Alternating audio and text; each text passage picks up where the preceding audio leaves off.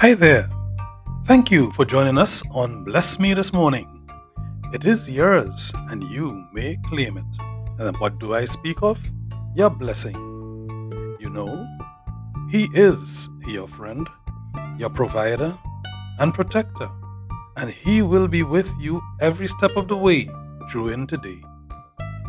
Guide me, I pray, in your truth and teach me, for your are God, my Savior, and my hope is in you all day long. Psalm 25 and verse 5. Thank you, my friend, for being with us on Bless Me this morning, and uh, we go to prayer in a moment.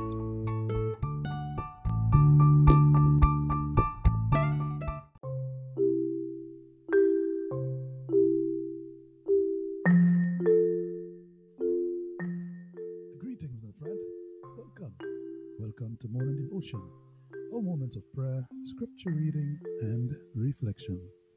Shall we begin with a prayer?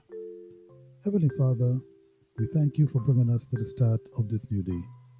Guide and protect us in it, we pray, that by your power we may not fall to temptation today, but that our thoughts, our action would indeed be pleasing to you. We pray this in Jesus' name. Amen. My friends, today I read the Acts of the Apostles, chapter 12, and read it all the way through. In that chapter, one of the apostles is beheaded. He is killed by Herod, and that apostle is James, the son of Zebedee. At the end of the chapter, the king himself dies. So it starts with the death of an apostle, it ends with the death of a king. In that chapter, we also find Peter.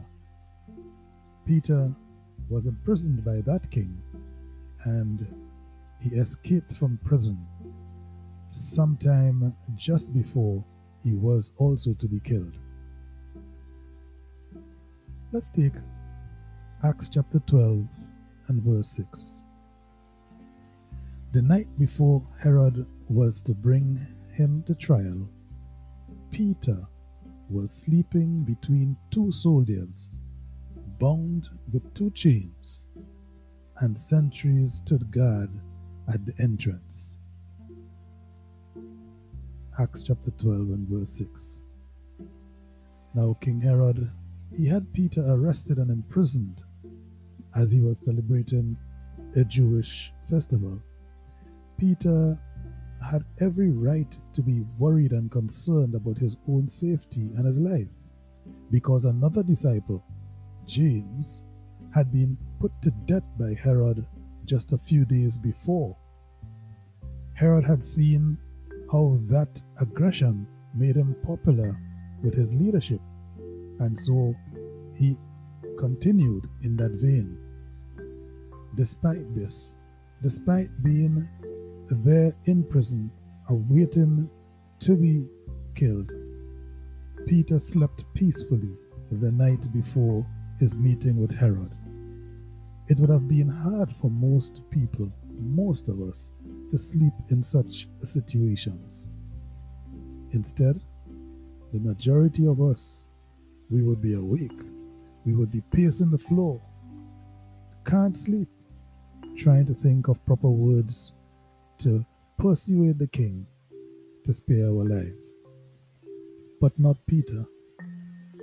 How is it that he had such a good night's sleep before his impending meeting with King Herod? Acts chapter 12 and verse 5 tells us that he had a solution. It tells us why. It tells us that while Peter was imprisoned, the church prayed diligently for God to release him. Acts 12, verse 5 says, So Peter was kept in prison, but the church was earnestly praying to God for him. Yes, my friend, this is our devotional reflection this morning.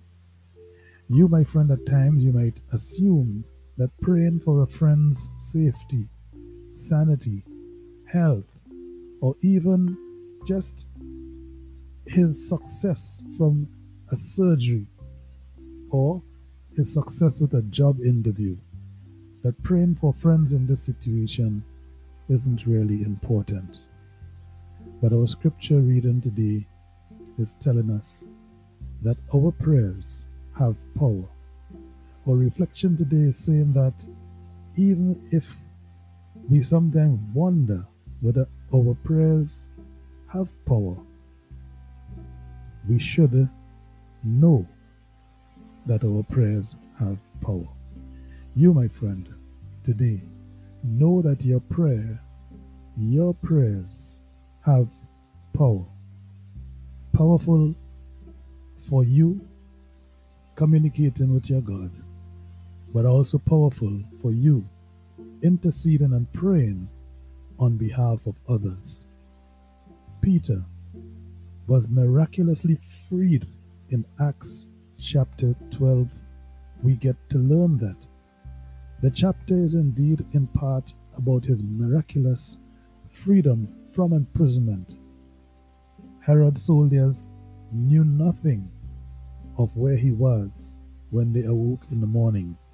They were guarding him, yes, but they could not see, did not see his escape.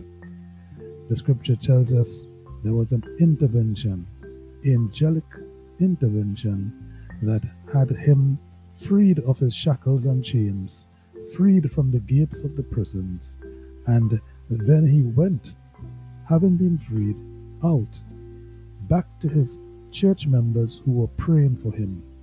As he was kept in prison, the church was earnestly praying to God for him.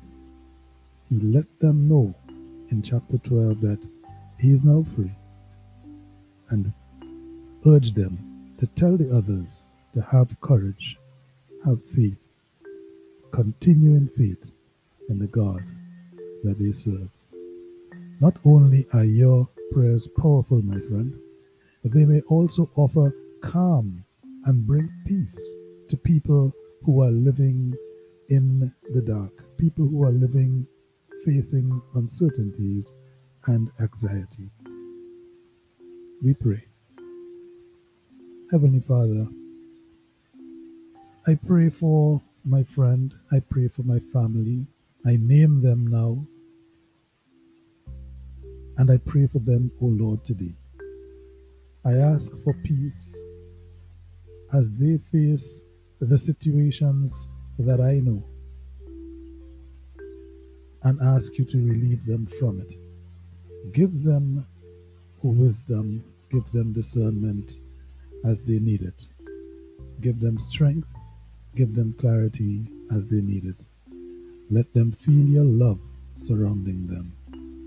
And make this prayer for a blessed day on myself, a blessed day on my friends and family, all, all those with whom I would interact today. In Jesus' name. Amen.